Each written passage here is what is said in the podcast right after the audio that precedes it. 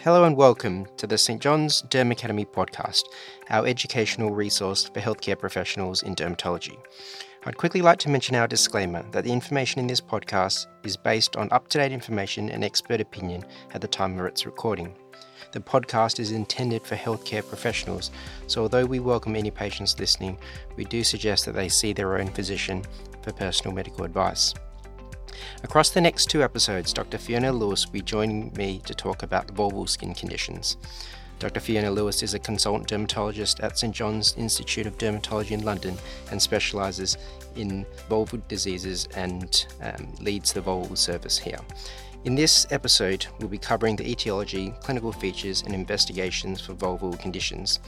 Following on from this, we'll dedicate a separate episode focused on the different treatment modalities available for vulval conditions. So, welcome, Dr. Lewis. Thank you. Perhaps we should start just with talking about disorders that you commonly see in the vulval area. Well, I guess the two ways of thinking about it, because there are skin problems that are very specific to the genital area, but you can also get skin problems that are part of skin disease elsewhere, such as eczema, psoriasis, and then the more specific conditions, particularly lichen sclerosis and lichen planus. And then also, we do see premalignant and malignant disease, as well as some pigmented lesions, other lesions. So there's a whole range of different conditions, but though the, the commoner ones are the eczema, psoriasis, and lichen sclerosis. Yes, now, so starting with the history there, are there any particular questions um, that you found useful in guiding yourself towards a diagnosis for a patient? So, I guess the big, big pitfall is that when a patient complains of irritation, I think we tend to think of that as being synonymous with itch, but often it isn't. And so the question that you really need to ask is do you want to scratch? Because the patient will say, oh, it's really irritable. But then if you say, do you want to scratch? They'll say no. Well, then that means they're not really itching, and that pushes you much more towards neuropathic type conditions. If they are really itching, well, then that's a common symptom of other things. But that's one of the big problems that people think, yeah, irritation means itch, and it'll take you around down the wrong diagnostic pathway when you think about it. And and what about in terms of timeline and onset? That's very variable. It, I mean, particularly if we take the example of lichen sclerosis, um, there's really no correlation between the length of symptoms and how severe the disease may be. So you can have patients that have just been experiencing pruritus for a couple of months that will have significant architectural alteration. You will also have patients that have much more long-standing symptoms with very little to see.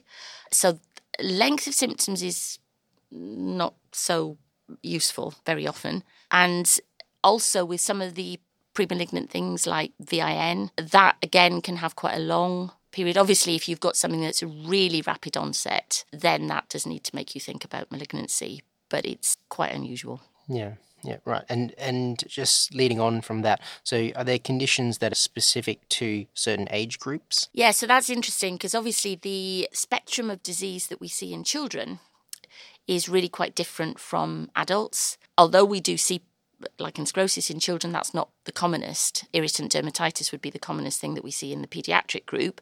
But in adults, I would say that probably lichen sclerosis is the commonest condition that we see in the clinic. And one of the things that used to be thought of is that, well, you know, premenopause, anything that itched was candidiasis, and postmenopause, it was all vulvovaginal atrophy. So a lot of dermatoses were missed. Yes, things like candida are less common postmenopause. But then some of the premalignant things like VIN, we see the undifferentiated HPV related probably more commonly in younger women, and the type of VIN that's related to lichen sclerosis more commonly in older women. And other types of malignancy are much more common in older patients. And in, in your experience, in your practice, have you uh, found any pitfalls when you're examining a patient? Mm. So I guess the first thing, probably one of the most important thing that very rarely gets taught ever is what's normal. And I guess that's particularly a problem with the genital area because most patients know, most doctors know what is the normal variation, say, on a face or a hand, but very few people, even healthcare professionals, know what's normal on the vulva. So that's where you've got to start because if you don't know what's normal, you're not going to know what's abnormal. So when you're examining, first of all, know what's normal. Secondly, have a methodical way of doing it. Um, I tend to start in the inguinal folds, labia majora, labia minora, and work into the vestibule. Some other people may start more on the inner vestibule and work out, but you need a methodical way of examining all the different parts of the vulva. And then, depending on what you see, you may need to examine other sites. So, perianal skin is very important in things like lichen sclerosis, psoriasis, very, very common, lichen simplex, really common to get perianal involvement. And then there are some conditions, obviously, where it's really important that you need to be able to examine the vagina. A lot of dermatologists will not be necessarily be used to doing that. And that's fine, but then for conditions like erosive lichen planus and some of the immunobullous conditions, you need to work with somebody that can examine the vagina if you're not confident in doing it. And how often do you find other clues in other parts of the body, do you think? Oh, quite commonly, I guess the classic example is psoriasis, because psoriasis on the genital skin doesn't look anything like psoriasis elsewhere. It looks very, uh, you don't get the scaling, you do get well defined plaques. But if you think you're seeing psoriasis on the vulva, perianal skin is really gets classically involved and up and up into the natal cleft. And then if you look for clues elsewhere, and often it's quite subtle, but umbilical psoriasis is really common with genital psoriasis. Then you look at the nails, scalp, etc., and you may find, not always, because sometimes genital psoriasis is isolated, but uh, those are the, I guess that's the commonest one. And again, if you think you're seeing lichen planus on the vulva, you might find that in the mouth as well. And with examination of the vulval area, positioning and in terms of light, have you found that to be helpful? Yeah, so we we don't put women in stirrups. I, I, I don't think you need to. You can examine the vulva very easily without, as long as they can adapt the, the legs quite easily. You can get a good view. Sometimes, if patients are very obese, you do have to get a nurse to sometimes hold up the mons pubis so you can actually see the area. And another good trick is, again, usually if they're quite obese, if you get the patient to actually put their fists under the pelvis, that lifts the pelvis forward. And that can often be helpful as well at, at seeing the vulva a bit more easily. You really kind of answered my, my next question, which was about kind of pitfalls with either history or examination of the genital area. Well, I guess we've talked about getting the symptom complex absolutely right. The other thing, again, perhaps a pitfall in examining the the vulval area is not to look at the other sites and not to examine the area fully because you can't examine the vulva without separating the labia. You need to be able to see the vestibule because that's where a lot of disease will present. And it's very easy to think, oh, yeah, great, psoriasis, because you just looked at the outer labia. But you need to check because in that situation, the inner vulva should be completely normal. But if it's not, then sometimes you can miss things there. From there, what indications would push you towards considering a biopsy of the area? So, I guess the, the importance with, with biopsy is that there's a great tendency to think that you do a biopsy, it'll tell you everything. That's really not true because a, a biopsy is really the opinion of a pathologist looking down the microscope, as a di- clinical diagnosis is the opinion of somebody examining the skin. Now, okay, 99% of the time, if those two meet up, we're all good. But if you're going to do a biopsy, number one, you need to be able to give a differential diagnosis. You need to choose the right site and you need to be able to do a vulval biopsy correctly. There are some slight differences of uh, and different sites on the on the vulva. I, I mean, I would never biopsy clitoral hood under local anaesthetic. It's really far too painful. But all the other sites generally are quite quite easy to do.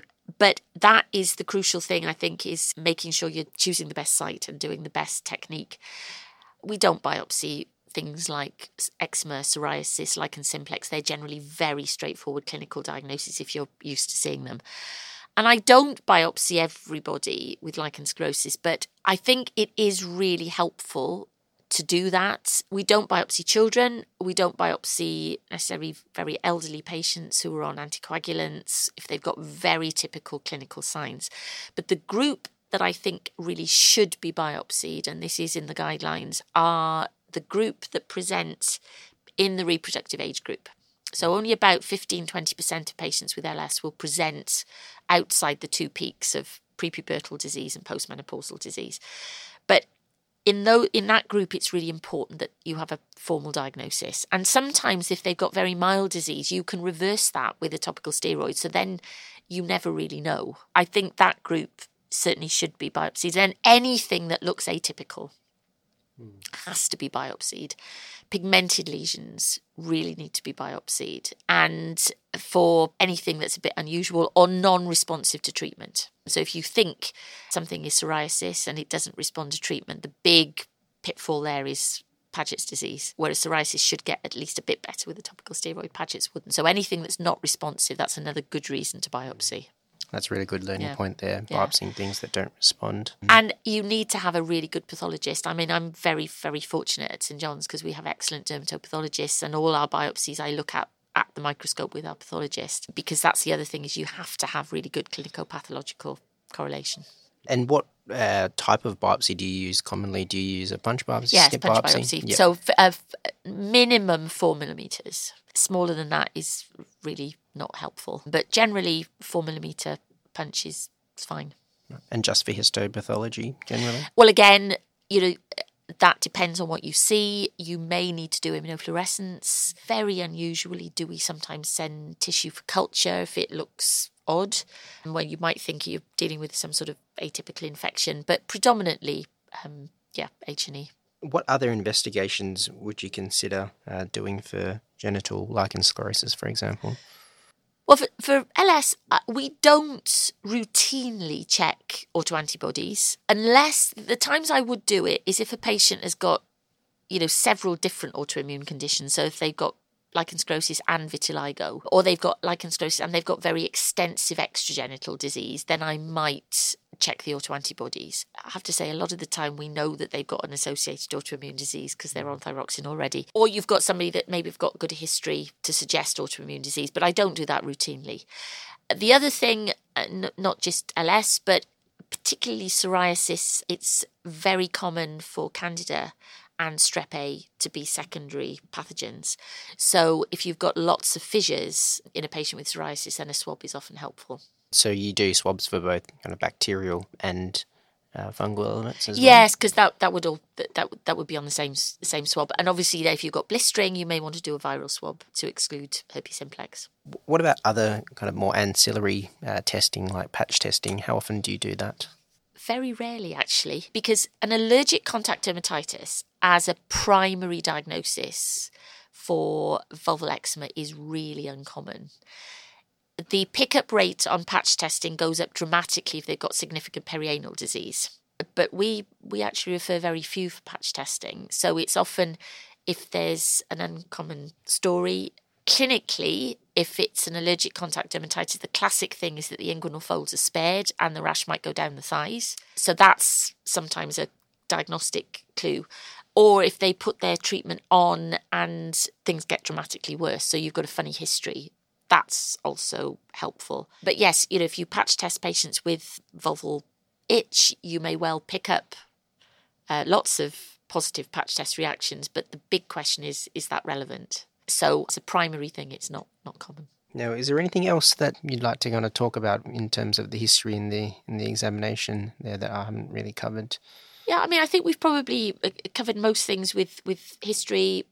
Uh, examination. Again i think knowing normal variants is one of the really important things. And then the other thing we've covered with with biopsies again clinical pathological correlation and knowing you know if you get a funny report back that doesn't fit then again you need to rethink the diagnosis.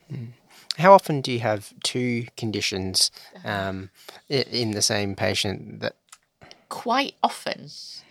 I mean, I guess the common ones are we've talked about secondary infection with things like psoriasis. One of the big ones is patients with lichen sclerosis who then develop psoriasis, and there are studies that show that those two will coexist. Oh, right. Yeah. Does the psoriasis Koebnerize in the LS?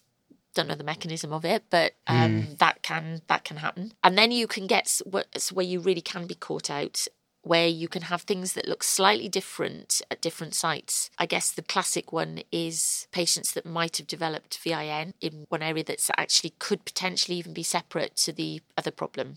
So I've certainly had patients that have had psoriasis, but then have had a funny lesion elsewhere that looks different and you biopsy both areas mm. and one is one and one is the other. Lichen sclerosis and differentiated VIN is, is not quite the same because that obviously will show up as very atypical areas on a background of lichen sclerosis. So that's not so common. But again, you know, like we've said, it's, it's atypical. You need histology. And with using uh, investigations, do you ever um, ask patients to come off treatment before biopsying or swabs or yeah, things I like mean, that? one of the major problems that we have at the moment, I, I think there is a big misdiagnosis or overdiagnosis of lichen sclerosis. And there is this myth that, well, let's start the patient on Dermavate. Maybe it's lichen sclerosis. And then if they want to do a biopsy when they get to the hospital, that's fine. Mm. It's not fine at all because Dermavate used empirically is really not helpful because the problem is it will not only reverse the signs but it will also reverse the histological. So there's no point us doing a biopsy if the patient's been on Dermavate because if the skin looks normal, it's going to be normal histologically. And so if you're going to do a biopsy, it has to be done treatment naive. Yes. You know, again, the guidelines show that if uh, if you think it may be LS and you're going to refer, then if you use a mild topical steroid, that might give some, like hydrocortisone, it might be, give some symptomatic relief, but then it won't alter the investigations because that is really difficult in you know a young woman you're telling them that they've got a potentially pre-malignant condition but you haven't got any good evidence to back it up and you know often just because the inner labia may be a little bit small and they might have had a bit of itching, that doesn't make a diagnosis of lichen sclerosis. And so you really do need classic clinical features to make that diagnosis, or you might have some features of it, but then if you're not sure, you either refer or it should be biopsied. I think that's a really important point to, to make sure that you've got the diagnosis there before treating. And just backtracking a little bit about itch and disease burden, what, what do we know about the disease burden of vulval disease? Well, I guess, uh, you know, one of the big problems that we have is we don't have excellent data for prevalence and incidence of vulval disease uh, for various reasons. One of them may be patient related because patients often don't report things, you know, from embarrassment, they think they've got infection, etc. So that's one problem. And then the other issue is that they can present to lots of different specialties. So, you know, I guess traditionally patients would often think, oh, if I've got a problem there, it's going to be gynecology, but actually vulvar is skin. So it's a dermatological organ, but it's a gynae site. And so dermatology, gynecology, GU, in children, pediatrics, sometimes even things like urology, etc. And there's obviously a big primary care burden of disease, a lot of which will be very straightforward, things like candida, which, if treated, are fine. But you know, a lot of the uh, how how much of a burden it is giving you hard figures is very difficult. But it has a big impact on quality of life. I mean, we do know that, and certain diseases specifically will have more of a problem than, Mm-hmm. than others. Are there any particular questions that you ask to kind of gauge how much it's affecting a patient's life? Yes, I mean you we we don't routinely necessarily use DLQIs, and there are some newer tools coming in specifically for vulval disease. I guess probably the the things that affect women more are the vulval pain problems, some of which do occur after an inflammatory dermatosis. And again, one of the big problems that we have is lichen sclerosis is actually quite an easy disease to treat mm. but it's very rarely got right at the beginning. Mm. And so patients will then grumble on for quite a long time without necessarily having had the right treatment. And then they do get problems with scarring. And then, of course, that can obviously cause a lot more impact, not just daily life, but sexual function as well. Yeah. And we're just going to park that about the management of um, lichen sclerosis there. So, um, and that'll be part of our second episode. So, that's actually probably a good place to leave things for the first episode. Uh, so, thanks, Dr. Lewis. Thanks for joining me for this part. And we'll, You're welcome. And we'll pick it up again in the in the second episode. For more information, please visit www.stjohnsdermacademy.com under our podcast tab. You can also find a link to our podcast survey. We highly appreciate your feedback and we're very keen to hear about what we did well and what we could do better. All the feedback received will be used to design our future content that suits your educational needs. Finally, I'd like to thank our partners. They don't have any influence over the content produced in this podcast, but their support is highly valuable to us. Please visit our website for more details under partners. And thank you again for listening, and we hope you're able to join us for the next episode.